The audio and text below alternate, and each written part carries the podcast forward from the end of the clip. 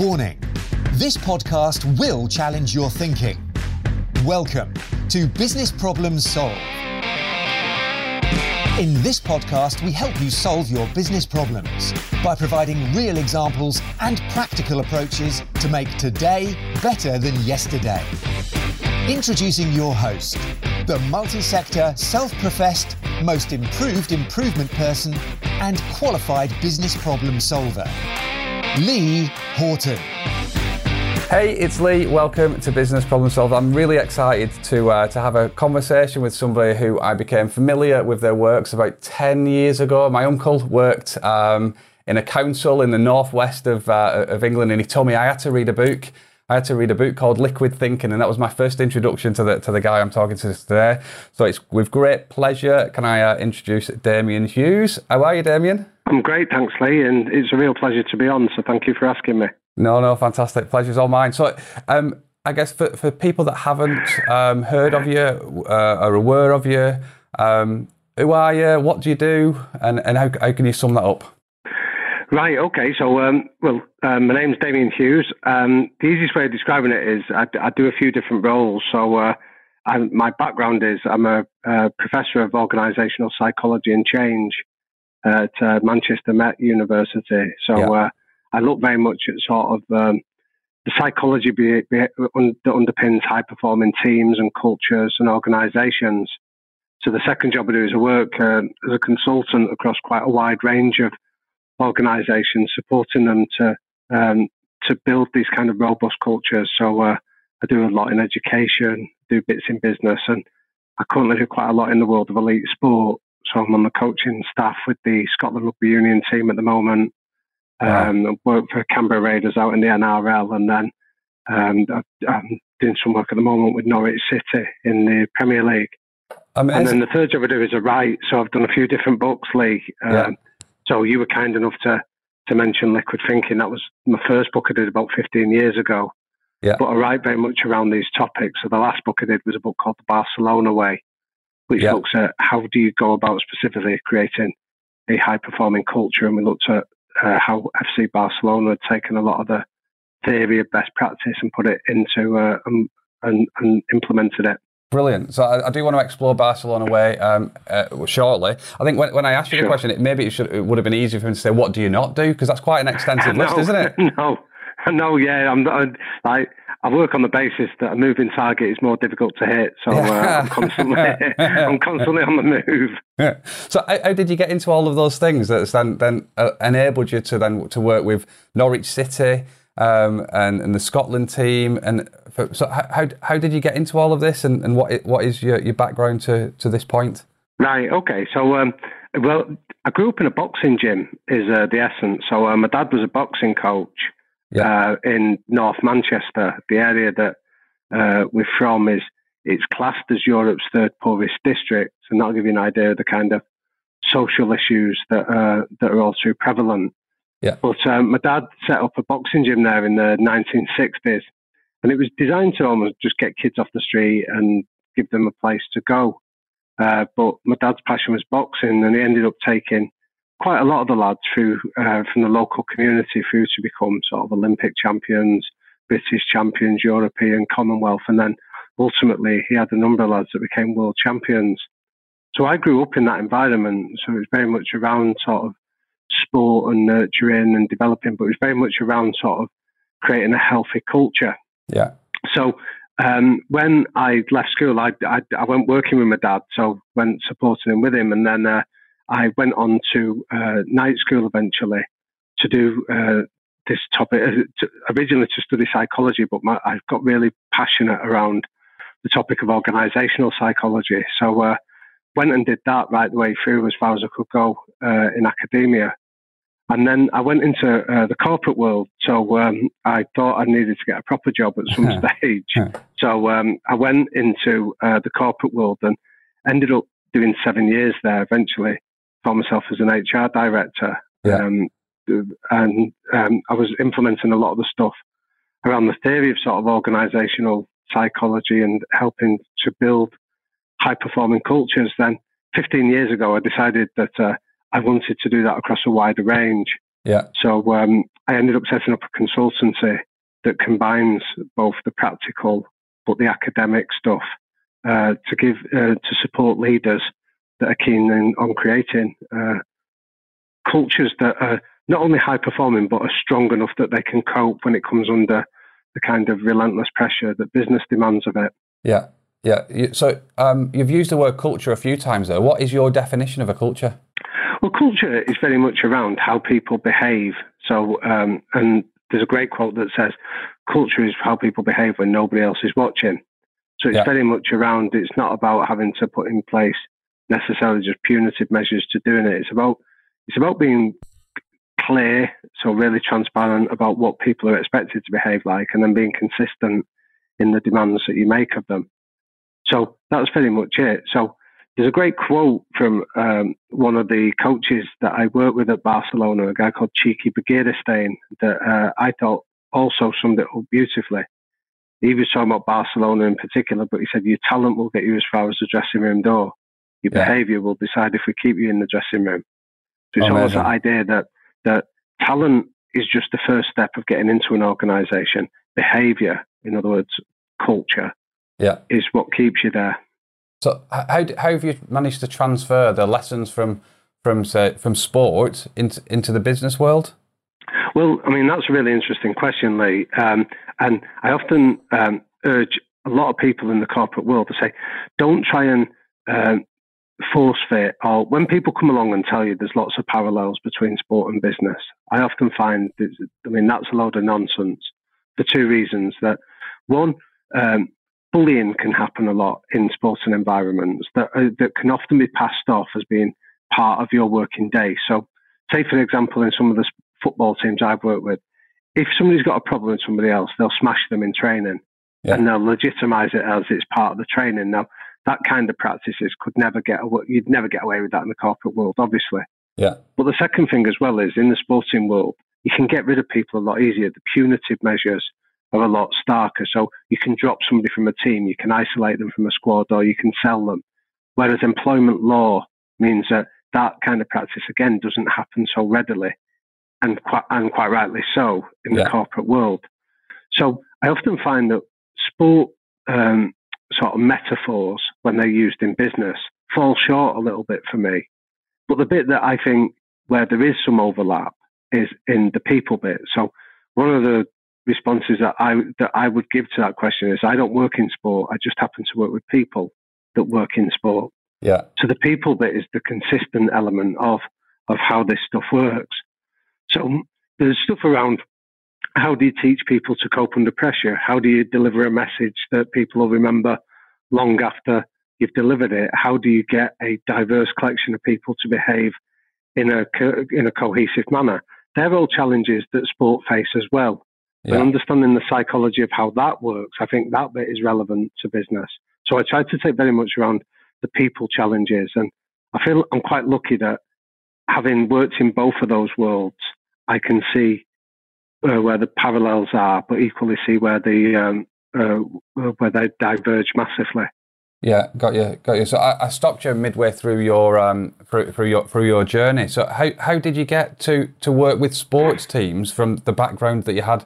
I know because I know you said you started in, in boxing and in the gyms. Was it was it that avenue that took you and created the opportunities, or was it was it your academia that did it? Uh, both really. So. Um, so um, my, um, I started working um, a long time ago. So I, have been friendly with lots of different sports coaches because um, just in terms of um, like through the boxing work, I'd, I'd, I'd, gotten to know quite a few coaches over the years. And what I found was that a lot of these coaches often want somebody that they can just chat with in a sort of safe, trusted environment. That yeah. when they're on the job, if you like, they're expected to have the answers. So to be able to just have somebody that they can go and chat with in a safe environment without anyone judging them is often yeah. really valuable. And one of um, my closest mates um, was the head coach at the Leeds Rhinos in rugby league. He's a man called Tony Smith.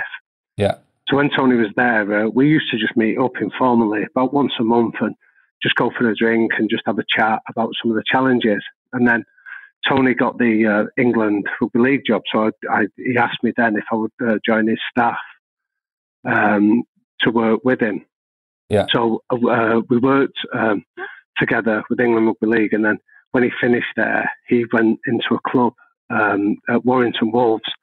So I worked with him for five years in that environment, and was really lucky to to see um, the success that Tony brought to them. So they were a club that had never won anything in 30 odd years, and in the five years that I was lucky enough to work with him, we won the Challenge Cup three times, we won the league twice, and got to two grand finals with wow. pretty much 90% of the same players that he'd inherited. Um, and that was like a, I mean, that was like going back and doing uh, a PhD at uni in terms yeah. of the learnings of going into uh, a sports team on a on a daily basis with them. Yeah. So then from there, um, I've um, I've I've sort of carried on working with other sports teams. But what I always find interesting is that a bit like the business world, I think people look for silver bullets. They go, so what's the answer then? And they look and and they want to know what's the one thing that happens. And the reality is, like most organisations, it's about getting good people, getting good leadership, creating a good environment, and then repeating that consistently over a long time. And you find that some people don't have that patience that, uh, to do that. Whereas yeah. Um, I've been really lucky. I've worked with some really good coaches and some really good people who have got that patience to keep doing good things over and over again relentlessly. And then it's been a real pleasure to sort of see the success that uh, uh, that's come their way. Yeah, brilliant, brilliant. So, what what is it that you enable in, in people? What is what is it that so if, if Tony's taking you to, to these to these different teams and then and he's got a, a set of players and the players don't change, um, what what is it that you bring to the party and, and how do you get them to see and think differently?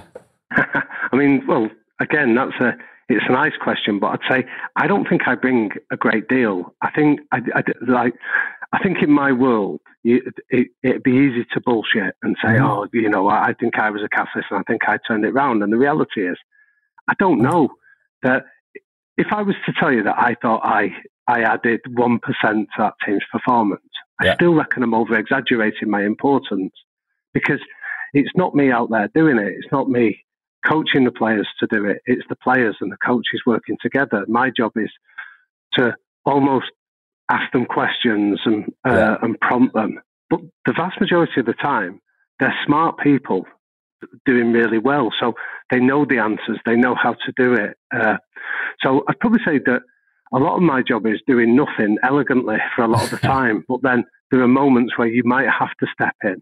So yeah. I'll give you a really simple example. I remember one of um, Tony's big trademarks um, as a coach is he wants his players to take risks. So he's constantly saying, you know, throw the ball out from behind your back, take risks. I want you to innovate. And we were about 18 months into um, the um, into my time there at Warrington, and we were in the semi-final of, uh, to get into the grand final, and it would be the first time in the club's history that they'd ever done it. And one of our players ended up uh, in the last uh, minute threw the ball out from behind his back as we were going to score the winning try, and it got intercepted. The opposition ran the length of the field and knocked us out. Yeah. Now, the devastation in that moment is huge. So the emotion is coming at you like a tidal wave uh, for everybody. Yeah. And that's where I remember as we were on our way down to the dressing room, I asked Tony, I said, what are you going to say now? And he, and he was obviously really annoyed at, at what was um, seen as being uh, quite a sloppy pass from this player. Yeah. And my challenge was to say to him, if you go in there now and hammer that player for what you've done, you basically uh, dismiss the last 18 months' work because yeah. you've told those players that we have to take risks. And he's taken a risk. But if you now shout at him for taking the risk, what you're saying is take a risk as long as you know it'll come off. And by definition, that's not a risk. Yeah. So, as hard as that is, we need to almost bite our tongue. So, Tony knew this. So, what he did was he just sent the players away that day. We didn't. He didn't do any kind of uh, post mortem with them. Then, when he got them in the next day, he was obviously calmer. He was more rational, and he was able to say, "You know what? We did some things really well there, and didn't yeah. address the mistake at the end." Now, the nice irony to this is that and this is where sport almost speeds up this process. 12 months later, we won the Challenge Cup at Wembley um, against the same team that had knocked us out. And the player that had made this risky pass ended up being the best player in that game. Yeah, brilliant. So there was something like, so there was something that said, now, I wouldn't claim any credit for any of that. But my point is, it shows you that often I like I haven't done anything and just ask a question and have Yeah. a look at where there might have been an inconsistency due to that short-term emotional feeling of disappointment that had come through. Yeah. So I know it's a long-winded answer to your question, Lee, but I would often say that my job is to almost help the coaches create that environment where people feel they can come in and flourish and perform at their best and bring the talent that gets them in the room to uh, to its fullest uh, potential. So, so you're like the, the coach's coach or the coach's Um, conscience or Yeah, sometimes. Yeah, Yeah. sometimes. I, I mean, I, I, the, over the years, I found that I, uh, I think uh, I can be more effective if I work with the coaches rather than just with the playing group. And the Yeah. reason I do that is because the coaches are the ones with the credibility. The coaches are there every day. The coaches are the ones that wield the power of whether they select you or not. yeah.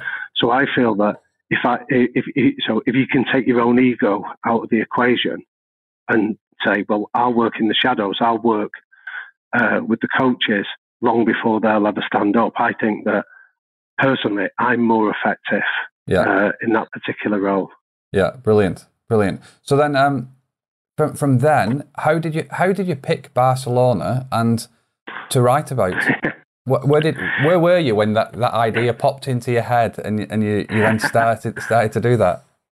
Uh, well, I'd, uh, I'd been uh, really lucky that I'd, um, I've done a few books, um, and I've got um, my editor um, come to me and asked me if I'd be interested in, in writing a book around my background of of this this topic of organisational psychology and and how do, how does it wield uh, the impact on a culture? And I said Yeah. I would, but you've got a commercial demand and nobody's picking up a book on that. Ah, Um, uh, in terms of seeing it in uh, in a shop and naturally buying it. Yeah. So he said, "Well, why don't we do it through the eyes of a sports team?" And now, like a lot of businesses, a lot of sports teams are the same in they pay lip service to the topic of culture. So they go, Yeah. "Oh, we've got a really good culture here. We've got a good set of players and things like that." And then when you start to scratch a bit below the surface, you go, "Yeah, you're playing at it. You don't really invest in it. This this is this is something that." that, that you do almost by accident rather than design. So we narrowed it down to three teams that genuinely have invested and put the money where the mouth is when it comes to culture. Yeah. And the three that we looked at were one is the New Zealand Rugby Union team. Second one was the New England Patriots in the NFL, and then the third one was FC Barcelona. yeah. Now, I think it was airfare costs that meant the publisher went to Barcelona. but, but but the other reality was that there'd been um, there'd been quite a lot of um, other stuff done on um, New Zealand rugby. Uh, the New England Patriots, I'm not familiar enough with that world to feel like I was passionate enough to then invest the next two years of my life doing it. Yeah. But Barcelona was something that um, I knew a little bit about it and felt that it that it, uh, that it really ignited my own curiosity. Yeah. So what I then did was uh, I spent two years back and forth from Catalonia, um, and I was really fortunate that when I started doing the research, there was three architects behind it that had genuinely decided that culture could be a competitive advantage. Um, now, at the time, two of them, a man called Ferran Soriano, and I referenced the other guy earlier, Txiki Begiristain, Yeah. they'd left Barcelona and were now at Manchester City. Yeah. So um, um, they don't do any public interviews. They don't talk about anything that they do uh, that they've done. But I was lucky that, and again, this is, goes back to one of your earlier questions of uh, working within sport. Often it can be quite a small world, and um, there was a guy that I'd done some work with that was friends with one of them who facilitated the interview. Brilliant. So once they uh, agreed to sit down and do it, they became incredibly generous uh, with their time. Yeah. And then obviously the third wheel of it was uh, Guardiola because he was brought in as the coach to do this. Yeah. Now Guardiola's got um, he's got a, um, a mantra that he's had since he took over as coach. He doesn't do one-on-one interviews, Right. and I and I quite like his rationale behind it because there's a clear reason, like most of the things that he does, and he doesn't want to favour one particular journalist over another, and therefore risk them misinterpreting his words. Yeah. So the way we got him to agree to do it was that um, his brother, who's his agent, agreed to do um, uh, the interviews with me, and then he would answer the questions that he knew he could answer, but then he'd take the other questions back to Pep. Yeah. And do that. And then the other way that Pep agreed was that he read the manuscript. So when I'd finished it, he agreed that he'd read the manuscripts, And if he had any amends that he wanted making, he would send them through. So that's the way that he agreed to do it. So, and then again, interviewing some of the players and things like that, uh, that um, was facilitated by some of these guys I've just mentioned. Yeah. So I spent two years looking at it and uh, looking at the way that they'd gone about doing it, which again, um, I was able to marry it up with the experiences from the academic side to say that this is why they did it. Um, this is what they did. This is yeah. the result from it. But then, more importantly, for the reader to say, and this is how you can implement it in your own world. So, again, get away from this idea that you don't have to have Lionel Messi sat in your sat in your staff room. That the the implications of managing sort of supremely talented people are yeah. consistent, whether it's sport, business, or uh, or education. Yeah, brilliant. No, thank thank you for that. so, as you know, this podcast is called Business Problem Solve. What do you see as the number one um, business problem that needs solving at this, this time? Wow. Okay, that was a brilliant question. Um, well, I'll be biased because of my background in terms of what was spoken about on the podcast, but yeah. I think um, getting people to invest in soft skills and recognise it um, as valuable is key. So I'll give you an example. I do that. I'll give you an example I do with sports teams. Yeah. Where I'll get them to say, think about your best performance. You can do this with business teams as well, but you say, think about your best performance. And now break it down into two areas, soft and hard skills. So if we put the hard skills is sort of your technical expertise, your knowledge, your industry uh, background, and things like that. The soft skills are things like cohesion, confidence, communication, things like that. Yeah. Now, if you think about if it's a best performance or say like it might be your best quarter sales results or something like that, or your best client that you have, divide that relationship into those two areas and give me a rough uh, proportion. Now, when I work with elite teams, I've yet to work with any team that will tell you it's anything less than 70 30 in favor of soft skills. Right. So, my next question is well, where do you invest most of your time? Yeah. When it comes to training and your working environment, where do you spend most of your time? And the irony is that most of those teams spend the vast majority of their time, 95% of their time, in the hard skills area. Yeah. So the challenge is, well, how do you think you're going to get better then? How do you think you're going to make really great leaps of improvement if most of your if most of your performance is driven by the soft skills, but you don't spend any time in that area? You're waiting for almost an accident to happen.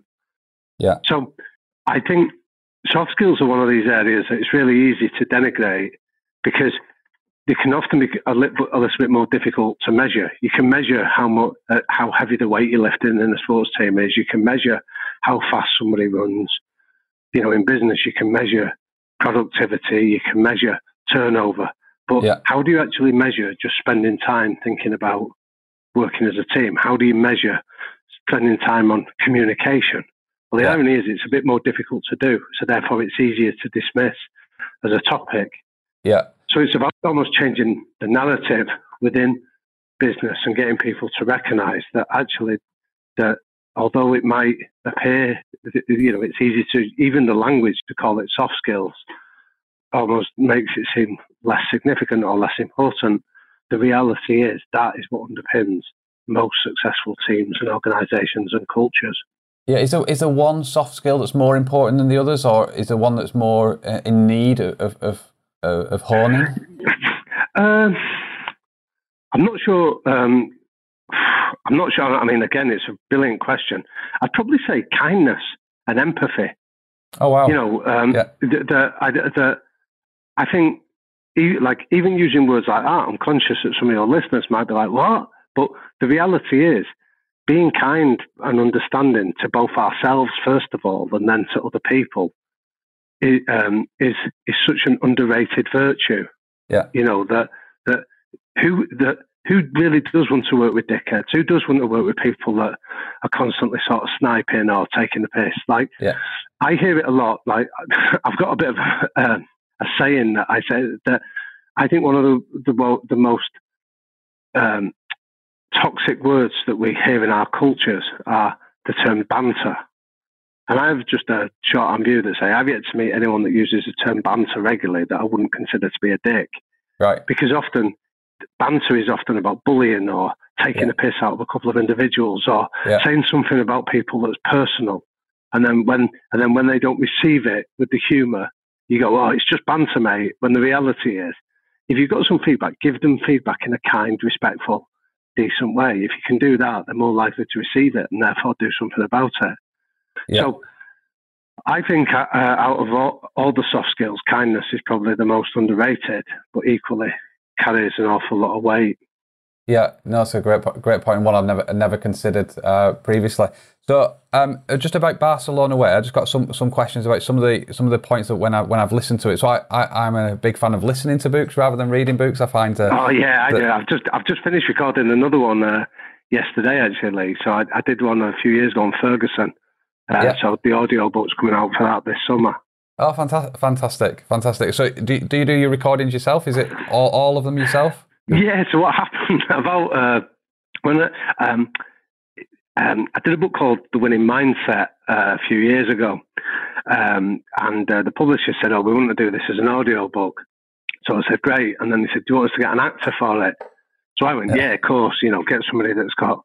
A posh voice to do it, it'd be probably a lot more effective. and then it was my wife that said to me, "So why don't you do it yourself? It's your book. You know, you're passionate yeah. about it." So went back and asked them, they went, "Yeah, yeah, we'd love you to do it." And really? then uh, when I told my mum, my mum went, "What with your voice?"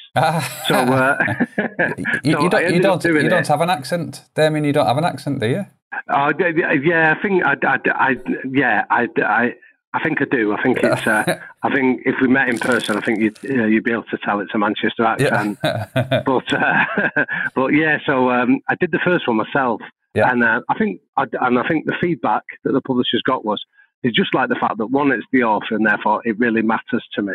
Yep. But secondly, you can sort of be passionate about the areas that uh, because you know I've invested three years of my life doing it. Yeah. So um, so yeah, I did that, and then for the Barcelona book, they said, well, you know, you did the last one. Do you want to do the next one? Yeah. So I ended up doing it. Now uh, the the producer that was listening to us described it as a manclish that I was speaking because getting my mouth around some of the Spanish phrases, I felt a bit like you know Manuel in Fawlty Towers. Yeah, yeah. but uh, yeah, so no, it is me doing it. No, no, brilliant. That and that definitely came across. So when I was listening to Barcelona Way, you can tell the bits that you're really passionate about. Or I mean, oh, thank it, you. It's so much more. It resonates with you more because you know you can you, your passion comes across. If it's somebody that's just read the book and then is reading it out loud, then then they, they don't know the the meaning behind it, the effort that's gone into it. So that that, that definitely comes across. I, I really enjoyed. Um, well, it's funny you say that, Lee, because yesterday the the the the producer when uh, this book I did on uh, it's called How to Think Like Alex Ferguson, and it's a book I wrote six years ago. Yeah. But the publisher said, "Oh, we want to uh, do this," and and and he was saying that. Uh, the difference you often get is when it's the author that's done it, it flows a lot easier. Whereas when it's somebody that's reading it almost for the first time, yeah, uh, it takes a lot longer just because they're sort of getting used to it. So, so hopefully it, it's a bit of an easier listen uh, for anyone that uh, that chooses to do so. But thank you for for giving up your time to do it as well. I am grateful. Yeah, no, no, it's good. It's good. I, I, got, I did get a lot from it, and so I've made, I've made some notes as I've as I've gone through it. So I've listened to it a oh, few oh, times now. Um, cultural architects. What are they? Yep. Um, how do you find them? Yep. Um, and how important are they? Okay, brilliant. Well, cultural architect is a term that I, I got from um, a psychologist called Willi Railo, a Norwegian psychologist, uh, coined the term in the 1970s. And I just thought it was a perfect description of these are your leaders without title. These are the people that really carry a culture when nobody else is watching. So these are like the easiest way to explain a cultural architect is these are people that just really that that the culture really matters to them. So yeah. when we make a decision, give you a really simple example from the business world. When you're walking through a corridor and if you see somebody maybe gossiping and or talking bad of a colleague, there's two ways you you could confront it. Now, there's two different thinking systems that go into play. One thinking system is you do a cost versus benefit analysis of of addressing what they're doing. So you might go, who are they? What's their status? Is this likely to kick off? Is it really worth my time telling them to stop speaking badly of a colleague like that? And if you come down on the fa- uh, in the balance, you go, it's probably not worth it. You walk past it and you turn a blind eye to it. Yeah. A cultural architect would walk past that same situation and they would make the decision based on identity. And identity is three is three questions is determined by three questions. You say, Who am I? What sort of person am I? What's this situation that I'm confronted with? And what would somebody like me do in this situation? Yeah. So you're not doing it on the basis of being popular or the consequences. You're just doing it because you go, that's wrong. That's out of order. That's not what we do in this culture. So what you find is in any organization, if you want to change the culture, you don't need to change everybody. You just need to make sure you've got a core group of these cultural architects, people that it really matters to, and yeah. get and, and invest your time in them. And they will start to wield real influence within your organization and your culture. So, you know, Clive Woodward used to use the old saying that culture is what happens when nobody's watching. So yeah. when a leader's not in the room, that's where your cultural architects, your leaders without titles start to emerge. So at Barcelona, for example, they had, so when things went badly wrong for them post 2006, they had three guys in the dressing room that were the cultural leaders. One was uh, Samuel Eto'o, one was Deco, and one was the Brazilian footballer Ronaldinho. And yeah. those three guys rubbed along uneasily with each other. But Ronaldinho uh, started indulging in sort of like a playboy lifestyle and stopped concentrating on the football. Yeah. Now, what's interesting, there's a stat around that that fascinated me when I started in the research. In that period when he was going away behaving like a, uh, like a playboy, 10 out of the 23 players that sat in the dressing room with him also separated from long term partners during that same period. Oh, wow. Now, some of them were caught in sort of compromising situations, uh, out partying with him. Well, that can show you how if you get the wrong cultural architect, or your cultural architects go wrong and become cultural assassins, they can be equally powerful, but for all the wrong reasons. Yeah. So it's very much about identifying them. So how do you go about doing it? Well, the way to do it is first of all be really clear about the behaviours that you're demanding. So this is the kind of because you need to be really clear about the phrase I use is the trademark behaviours, the behaviours that define your culture. Now you can't have too many of them.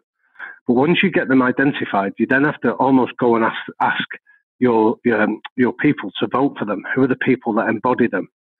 Because what you need is you. I find this is a really quick and dirty way of doing it. But if you can give some tangible evidence to four or five people to say you're respected and these are the reasons you're respected. Yeah. So therefore, when you speak, you can speak with credibility. You can speak and you've got some uh, resonance it almost gives them a mandate to go out there um, and drive it. So then the challenge is you say to them, this isn't just about confronting bad behaviors, this is about recognizing and rewarding good behaviors as well. Yeah. So the phrase I would use to leaders is give your cultural architects the remit to catch people out, but equally to catch people in. Yeah. And let them start to reinforce the culture just bit by bit. Brilliant. So it's not a particular grade, it's not a particular seniority level. It's more about the person themselves and what and and and yeah. So behaviors. so yeah, so, so yeah, that's a really good point. That it's not about status or rank. So what we know is that cultural architects, these people that are respected, the, um, this hierarchy always emerges, and the two criteria they often emerge on is technical or social. So they're either really good at the job, and when they speak, everyone listens to them, yeah. or they're sort of charismatic, gregarious characters that when they speak, people listen to them. Yeah. And as long as they have one of those two criteria, that's where they they have a good chance of becoming uh, those architects. Got you, got you. Good. Um, oh, are you there, Damian? Yeah, sorry. Oh, yeah, sorry. Yeah. I, I, I, thought, I thought I'd lost you then for the the, the, the wonders no, no, of, uh, of, of internet. Yeah. So the the other thing that I was going to um, uh, pick up on was around decision paralysis. When I, when I listened to you use the words decision paralysis in, in the book and he's saying it's dead, deadly for the culture, I thought myself studying Subway. And, and I look at all of the different uh, the different offerings uh, in Subway for choosing choosing me, me sandwich, and I always just choose the same thing every single time because because there's, because there is so much choice. So yeah, it, um, do you want to just talk about what decision paralysis is, is for you? Whether you want to use the same examples that are in the book or, or, or different? Yeah, so decision paralysis is, is, is, so. I often find that ambiguity is a, is a is a big um, is a big no no uh, in terms of a culture. So when you give people too much choice, we almost don't know where to start. We freeze in the face of because we don't know what, uh, what to choose. Yeah. So there's all kinds of research on this. So uh, Barry Schwartz um, wrote a book called The Paradox of Choice, where he's done um, a whole heap of um, different uh, research on the topic that says, um, I think the one I mentioned in the book was where when you give people a choice of 24 jams in a grocery yeah. store, yeah. they uh, they will choose something like uh, only 10% will, uh, people will purchase. When you give people a choice of six jams, it goes yeah. up to something like 40%, simply because you're removing so much choice that you're almost making it easier for, uh, for people. Yeah. So I often find that that's the case in both behaviors, but also on targets. That if you're giving people 10 KPIs to focus on, yeah. you don't know where to start. But if you can identify this idea of your keystone habits, where you say, what are the keystone targets that if we hit them, there's a good chance other targets will follow from it. Yeah. You almost remove that ambiguity and allow people to focus on the things that really matter. So whether that's in terms of behaviors where in an organization, how many organizations do you go into, Lee, where you see they've almost got seven or eight corporate values, and you yeah. by the time you're trying to remember the eighth one, you forgot what the first one is, and you're not sure how it impacts on this on this irate customer that's shouting at me. So it's about stripping it and saying again that phrase trademark behaviors have three that define it. But even in terms of when it comes to the operation, yeah. it might be what can so the question I would ask business leaders is what can you do better than anyone else in your industry? So as a business, what can you become world class at? Yeah. And then to become world class at anything, you almost have to remove all the extraneous stuff and focus on being world class on that one thing. It might so say for example when I, I like I sometimes hear organisations say, "Oh, we won't be world class at customer service," and you go, "Okay, first of all, who is world class?" at customer service. And when they can't even tell you, you go, well, right, so you're just making it up. These are just ambiguous words. Yeah. So let's break down customer service. It might be your response time. It might be um, the courtesy. It might be the, the level of engagement that you have with your customers. So if that's what you want to be world class at, now let's focus on that more than anything else. So yeah. at Barcelona, they said, we want to be the world's best team at never losing the ball. So you go, okay, right, that's interesting. What does yeah. that mean? So then they went, well, the research says if we can keep possession of a ball for 70% of the game, we will win 92% of matches simply because wow. we'll physically and mentally exhaust the, op- uh, the opposition. Yeah. So rather than just say, well, that's what we want to do, they then looked at their training routines and said, right, let's strip everything out other than or and focus mainly on this idea of being the world's best team and never losing the ball. Yeah. So they had a drill called a rondo, that's a Spanish term. It's like piggy in the middle. Yeah. So piggy in the middle, rather than use it, say like in British cultures, that might be used as a bit of a warm up drill just to get the players moving and get the blood flowing and get people laughing. Yeah. And also equally in England, it's often seen as how do you stitch your mate up when you play that game? Whereas yeah. in Spanish culture, the piggy in the middle game is how do we keep this away from uh, from the people in the middle? Yeah. This is about how we keep them going for longer. Now, if you think about that, rather than use it as a warm up drill, they said, how do we extend that so it becomes the key part of our training? Because learning to keep the ball and circulate it and keep it in our own possession is exactly what we want to be world class at doing. Yeah. So they took that exercise and made it the foundation stone of everything that they did, and then they measured it relentlessly. Wow.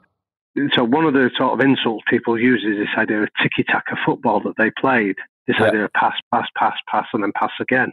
Yeah. But the reality was, the players knew that, that uh, there was a really clear purpose behind it. It wasn't passing for the sake of passing.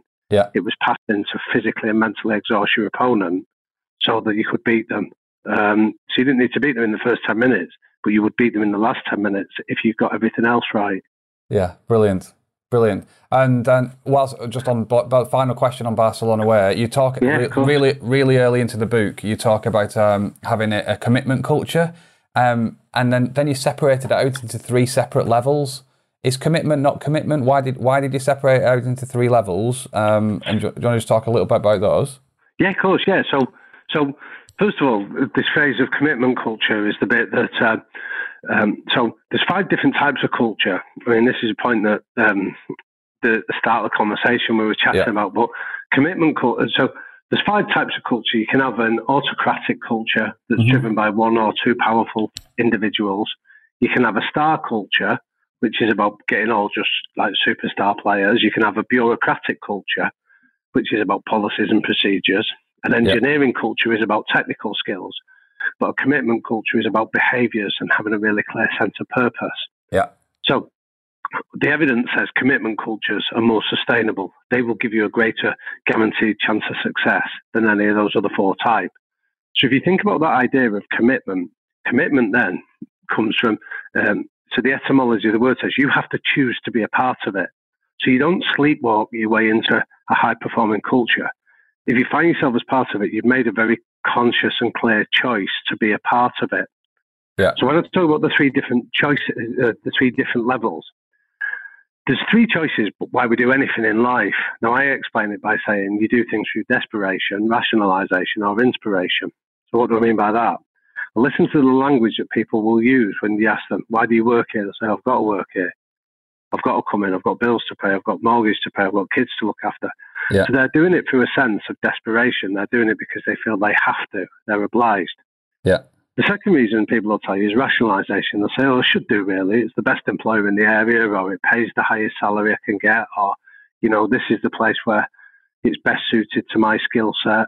So they're doing it through um, a clearly rational choice. Now, again, what what that gives you is that's where people bring their brain to work, not necessarily their heart. The third level of commitment, though, is when people really want to do it. They do it for inspiration. They go, "I love this. This is what I really want to do. I get to do this. This is great fun."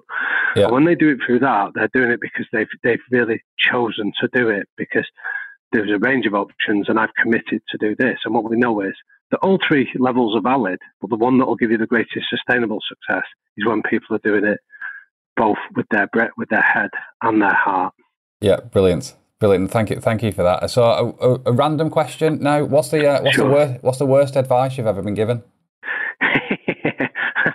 oh wow, that, I like that one. Um, oh, um, I, I, so there's a few of them, and I see them up in sports teams.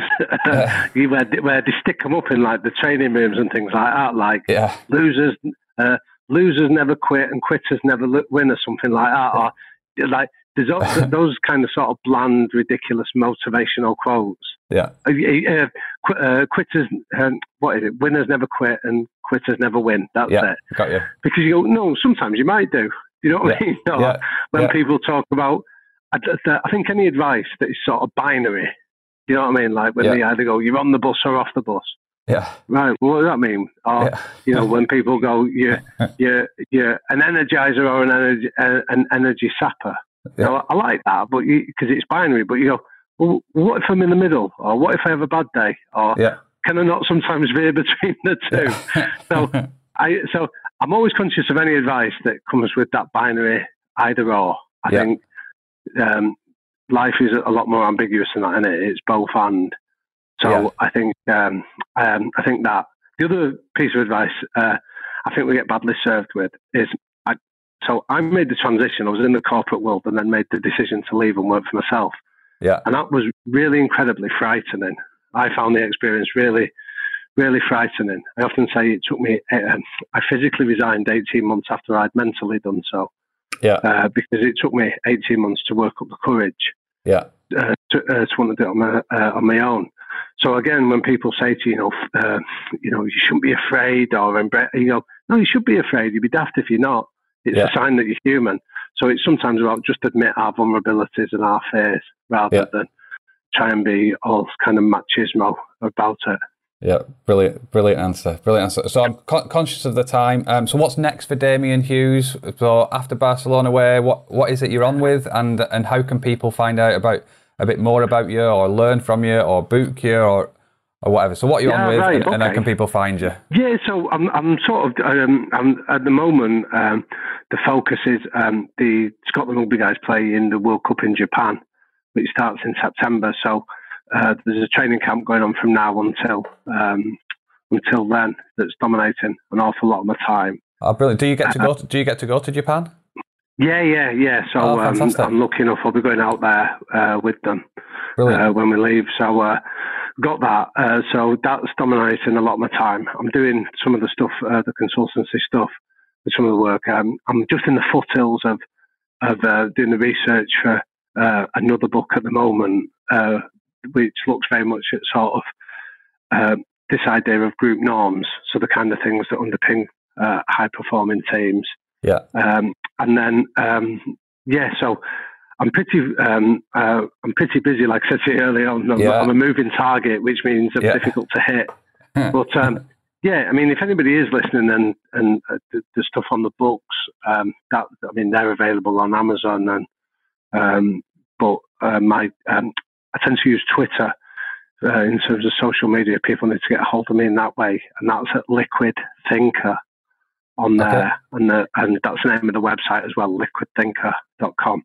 Yeah. people can get in touch, and if they've got any questions or there's anything that they've heard on this podcast they want me to clarify or explain, more than Yeah. happy. If they want to drop me a line there, I'll uh, I'll pick it up and get back to them. No, fantastic. And then I guess f- final question based on something you, you, you briefly spoke about at the beginning. You said you're going to work we're working with Norwich City. Are they, uh, will they stay up this this coming year? um, I don't know. Um, I don't know. Uh, is the answer? Um, so there's uh, there's there's a lot of really really good people there Yeah. that are making some pretty smart decisions. Yeah. Um, and I think the way they're going about it is really interesting. So, um, one of my friends uh, is a guy called Stuart Webber. He's the director of football there.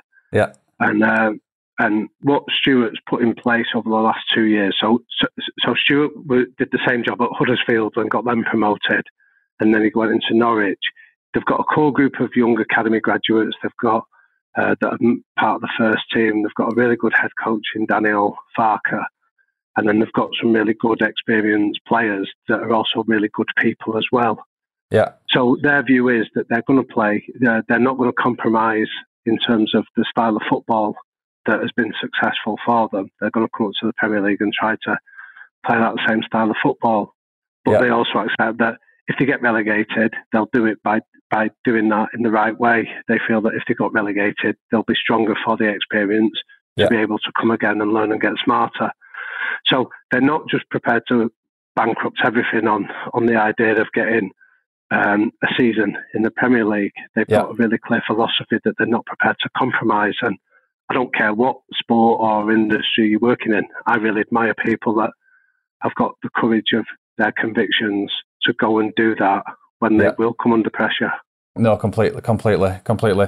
So I, th- I think I've used up all of my time and and some more. But so I just want, I just oh, want to no, say, it's been a pleasure. So thank you for asking me. No. It's been lovely to chat with you. yeah, thanks very much, Damian. Good luck in Japan. Good luck with everything that you're on with and your and your new books as well. So just one more time, was it liquidthinker.com? Was that Yeah, liquidthinker.com. Yeah. So uh, thinker ER at the end. Yeah, fantastic. Thank, thank you very much again, and uh, and good luck. Cheers. Yeah. Thanks, mate. Nice to speak. Thanks for listening to Business Problems Solved. You can contact Lee on LinkedIn, Facebook, Instagram, or Twitter by searching for Lee Horton, the business problem solver, or via visiting www.leehorton.com for more content and to solve your business problems. And remember, Saying you know how to do it is not doing it.